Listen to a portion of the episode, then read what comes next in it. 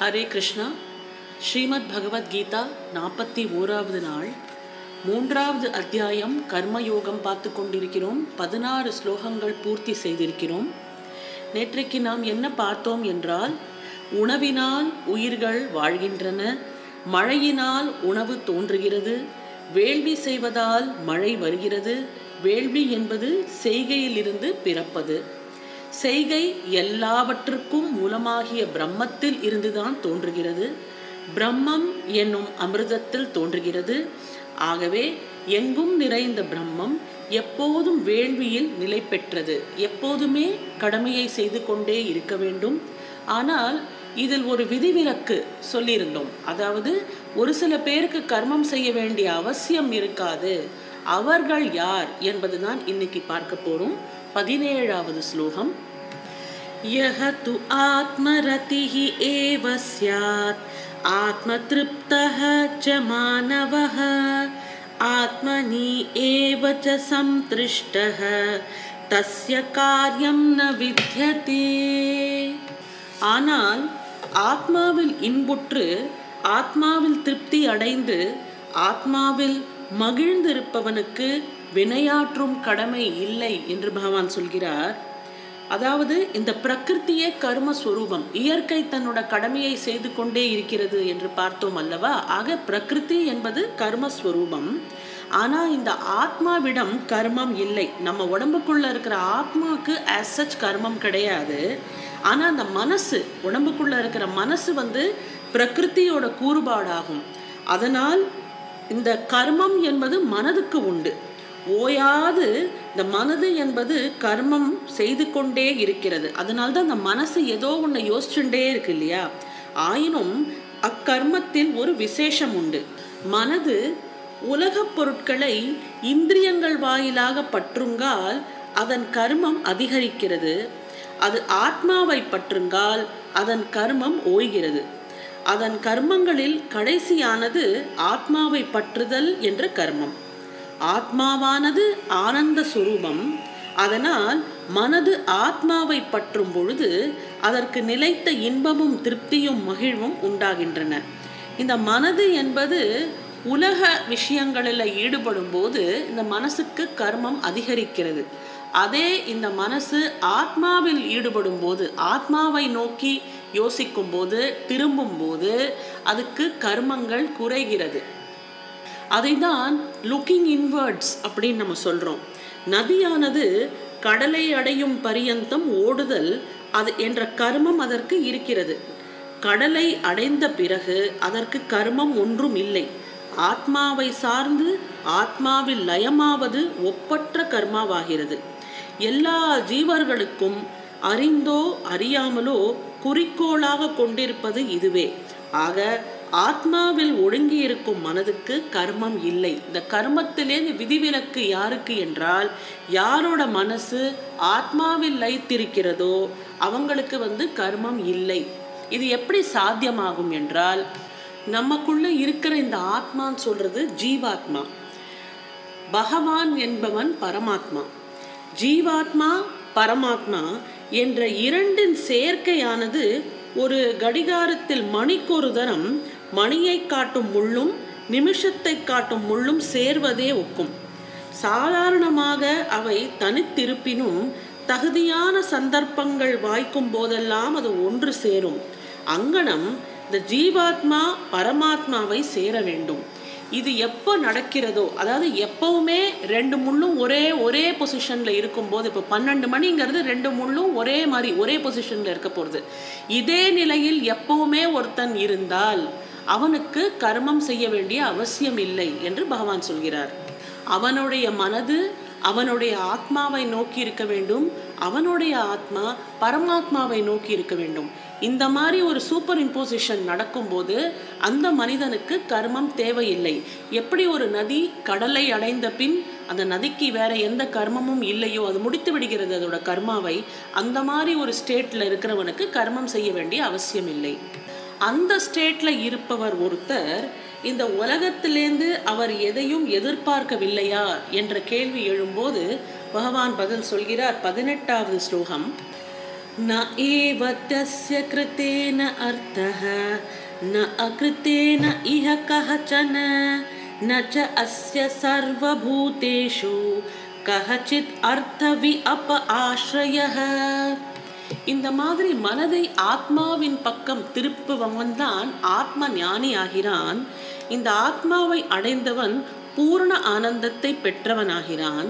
அதற்கு மேல் அவன் பெற வேண்டியது ஒன்றுமே இல்லை. பெற்ற அந்த பரமானந்தம் அவன் இழப்பதும் கிடையாது. ஆகையால் புல் முதல் பிரம்மா பரியந்தம் எந்த உயிர்கிட்டேந்தும் அவனுக்கு எந்த விதமான தயையும் அந்த ஆத்ம ஞானி என்பவன் எதிர்பார்ப்பதே இல்லை. தனக்குள் தானே பூர்ண ஆனந்தத்தை அனுபவிப்பது ஈஸ்வர தரிசனத்தின் அடையாளங்களில் ஒன்றாகும். சமுத்திரத்தின் மேற்பரப்பில் அலைகள் சுருண்டு ஓடுகின்றன. ஆனால் அதன் கீழுள்ள ஆழமான நீர் தொகுதியோ அசைவே இல்லாமல் இருப்பது. அந்த மாதிரி ஒரு ஸ்டேட்டில் இருப்பவன் தான் ஆத்ம ஞானி இந்த ஆத்ம ஞானி என்பவன் உலகத்திலிருந்து அவனுக்கு எந்த விதமான ஒரு எதிர்பார்ப்பும் இருக்காது. அவன் யார்கிட்டேயும் எந்த விதமான எக்ஸ்பெக்டேஷன்ஸும் இருக்காது. எந்த சுச்சுவேஷன்ஸ்லேயும் எந்த எக்ஸ்பெக்டேஷனும் இருக்காது. அவன் பாட்டு அவனோட கம்பெனியில் இருப்பான். சம்டைம்ஸ் நம்மளுக்கு நம்ம தனியாக இருக்கிறது நம்மளுக்கு கஷ்டமாக இருக்குன்னா we are in a bad கம்பெனின்னு இந்த பெருநிலையில் பொருட்டு கர்மத்தின் வாயிலாக தன்னை ஆயத்தப்படுத்தியே ஆக வேண்டும். எப்படி கர்மம் செய்ய வேண்டும் என்று நாம் கேட்கும்போது இந்த ஆத்ம ஞானி ஆக எப்படி நாம் கர்மம் செய்ய வேண்டும் என்பதற்கு விடைதான் பத்தொன்பதாவது ஸ்லோகம். தஸ்மாத் அசக்த சததம் காரியம் கர்ம சம் ஆச்சர. ஆசக்தः ஹி ஆச்சரன் கர்ம. பரம் ஆப்னோதி புருஷः ஆகையால் யாண்டும் பற்றற்று பண்புடன் பெருவினை ஆற்றுக. ஏனென்றால் பற்றற்று தொழில் புரியும் புருஷனே பெருநிலையை பெறுகிறான். இந்த ஆத்ம ஞானி ஆகிறதுக்கு கர்மம் செய்தே ஆக வேண்டும். அந்த கர்மத்தை எப்படி செய்ய வேண்டும் என்றால் பற்றற்று செய்ய வேண்டும். ஓ ஓயாத ஹிருதயம் அடித்து கொண்டே இருப்பதால் தான் உடல் வாழ்க்கை நன்கு நடைபெறுகிறது. ஆனால் ஹிருதயம் அடிப்பதில் மனிதன் கருத்து செலுத்துவதில்லை. இன்வாலண்ட்ரியாக அந்த ஹார்ட் பீட்டுங்கிறது அடிச்சுட்டே இருக்கு. நம்ம அதில் உட்காந்து ஹார்ட் அடிக்கிறதா இல்லையா நம்ம பார்த்துட்டு இருக்கிறது இல்லை அதுபோல பல கருமங்களை பற்றற்று செய்ய வேண்டும். பற்று நீங்கும் அளவு வேலைக்கு இடையில் நம்மளுக்கு விஷ்ராந்தி தானே உண்டாகும். விஷ்ராந்தி என்றால் ஒரு ரிலாக்ஸேஷன் ஆத்மஸ்வரூபத்தை அறிதலும் அத்தகை மனதுக்கு எளிதாகிறது. வேலை செய்யாது விஷ்ராந்தி பெற முடியாது. விஷ்ராந்தி என்பது மனம் அமைதியாகும். உலகம் ஈஸ்வரன். இந்த இரண்டையும் ஒன்றுபடுத்துவது எப்படி? உதாரணமாக ஒரு சுச்சுவேஷனை சொல்கிறேன் இப்போ வந்து ஒரு ஒரு லேடி அவள் விற்கிறவள் உரலில் அவள் அவளை குத்தி கொண்டே இருக்கிறாள். இன்னொரு பக்கம் அவள் குழந்தை விளையாடின்னு இருக்கும்.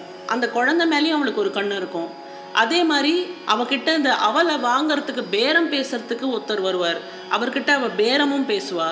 இத்தனை காரியங்களும் அவள் ஒரே டயத்தில் அவள் பண்ணிட்டு இருப்பாள் அட் த சேம் டைம் அந்த அவலை குத்தும் போது அவள் கை அதில் மாட்டிக்காம அதில் வந்து நம்ம எப்படி கவனமாக இருக்க வேண்டியோங்கிறதுலையும் அவளுக்கு வந்து கவனம் இருக்கும். இது நம்ம வீட்டில் இருக்கிற அன்னாட வாழ்க்கையில் பார்த்தோன்னா ஒரு பக்கம் நம் சமையல் செய்து கொண்டிருப்போம் இன்னொரு பக்கம் வாசலில் வந்தவங்களுக்கும் பதில் சொல்லி கொண்டிருப்போம். ஆனால் அடுப்பில் வைக்கிறது வந்து தீயாமல் இருக்காங்கிறதுல நம்மளோட கவனம் அங்கே இருக்கும்.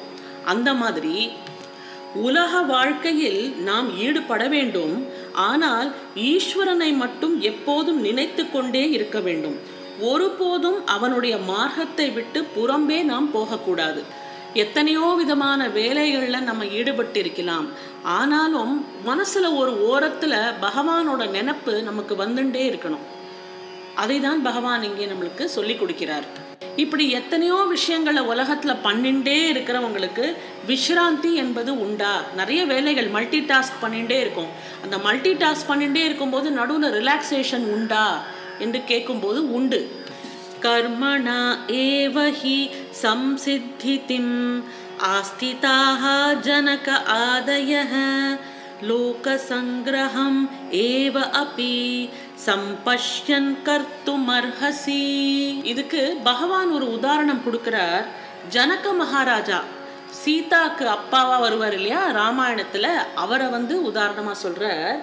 ஜனகர் முதலிய ஞானிகளும் பற்றின்றி கர்மங்களை செய்ததன் மூலமே சிறந்த முக்தியை அடைந்தனர். அவ்விதமே உலகத்திற்கு வழிகாட்டுவது என்பதை நன்கு மனதில் கொண்டு நீயும் கர்மங்களை செய்வதுதான் உனக்கு உரிய செயலாகும். இப்போ பகவான் மீண்டும் கர்மத்தை செய்தே ஆக வேண்டும் என்று சொல்கிறார். அதாவது ஆனால் இந்த கர்மத்தை செய்யாமல் இருப்பதற்கு விதிவிலக்காக இருப்பவன் எப்படி இருப்பான்னு அப்படிதான் ஆரம்பிச்சு திருப்பியும் கர்மத்துல வந்து முடிக்கிறார். ஏன் என்றால் அந்த ஆத்ம ஞானிங்கிற ஸ்டேட்டை அடைவதற்கு நாம் கர்மத்தை செய்துதான் அந்த ஸ்டேட்டை அடைய வேண்டும். ஒரு வாட்டி அந்த ஆத்ம ஞானிங்கிற அந்த பினக்கல் பொசிஷனுக்கு போன அப்புறம் அப்போ நம்மளுக்கு கர்மத்தை செய்ய வேண்டிய அவசியம் இருக்காது. ஆனால் அந்த ஸ்டேட்டை அடைவதற்கு எல்லாருமே கர்மத்தை செய்தே ஆக வேண்டும். ஜனகர் அஸ்வபதி முதலிய ராஜ ரிஷிகள் ராஜ பரிபாலனம் என்ற நானாவிதமான கர்மங்களில் பிரவேசித்திருந்தனர். நன்கு அரசாளுவதோடு அவர்களுடைய வாழ்க்கை நின்றுவிடவில்லை. கர்ம மார்க்கத்தை கைப்பற்றியே அவர்கள் முக்தி அடைந்தார்கள் இப்போ ஜனக்கர் மாதிரி நம்மளும் நம்மளோட லைஃப்பில் நம்மளோட கெரியர்ஸில் நம்மளோட மீதி வேலைகள்லாம் நம்ம எத்தனையோ விதமான கர்மங்களை ஒரு நாளில் நம்ம செஞ்சுட்டே இருக்கோம் நம்ம வாழ்க்கையில். அந்த நித்தியமாக நம்ம பண்ணுற அந்த கர்மாக்களோட நம்ம எக்ஸ்ட்ராவாக ஒரு சில விஷயங்கள் பண்ணும்போது நாம் வந்து இந்த ஆத்ம ஞானிங்கிற பாதையில் போக ஆரம்பிக்கிறோம். அதாவது ஞானியர்கள் கர்மத்தில் ஈடுபடுதலில் இன்னொரு சிறப்பு உண்டு. குருடன் குருடனுக்கு வழிகாட்ட முடியாது. கண்ணுடையவன் தான் கண்ணில்லாதவனை கைப்பிடித்து அழைத்து கொண்டு போக முடியும். இந்த ஞான கண் உடையவர்கள் கர்மத்தை தவறுதலின்றி செய்ய வல்லவர் ஆவர். கர்மம் செய்தே முன்னேற்றம் அடைந்தாக வேண்டிய உலக மக்களை நல் வழியில் நடத்துவதும் அவர்களால் முடியும். அதாவது இவங்க தான் லீடர்ஸ் லீடர்ஸ் அண்ட் ஃபாலோவர்ஸ் இவங்க ரெண்டு பேருக்குள்ள டிஃப்ரென்ஸ் பார்த்தீங்கன்னா the leader is able to do the task assign to him correct இந்த கெப்பாசிட்டி இருக்கிறதுனால அடுத்தவங்களையும் அவனால் அந்த டாஸ்க்கை ஒரு சரியாக செய்யறதுக்கான கைடன்ஸ் அவனால் கொடுக்க முடியும். ஆக இந்த ஆத்ம ஞானத்தை நோக்கி போகிக் கொண்டிருக்கிறவர்கள் மீதி மக்களையும் இந்த பாதையில் அவர்களால் செலுத்த முடியும். உலக மக்களை நல்வழியில் நடத்துதல் அவர்களுக்கு இயலும். ஆக அப்பொறுப்பை எண்ணி பார்க்கும் இடத்து கர்மம் செய்வது அவசியமாகிறது.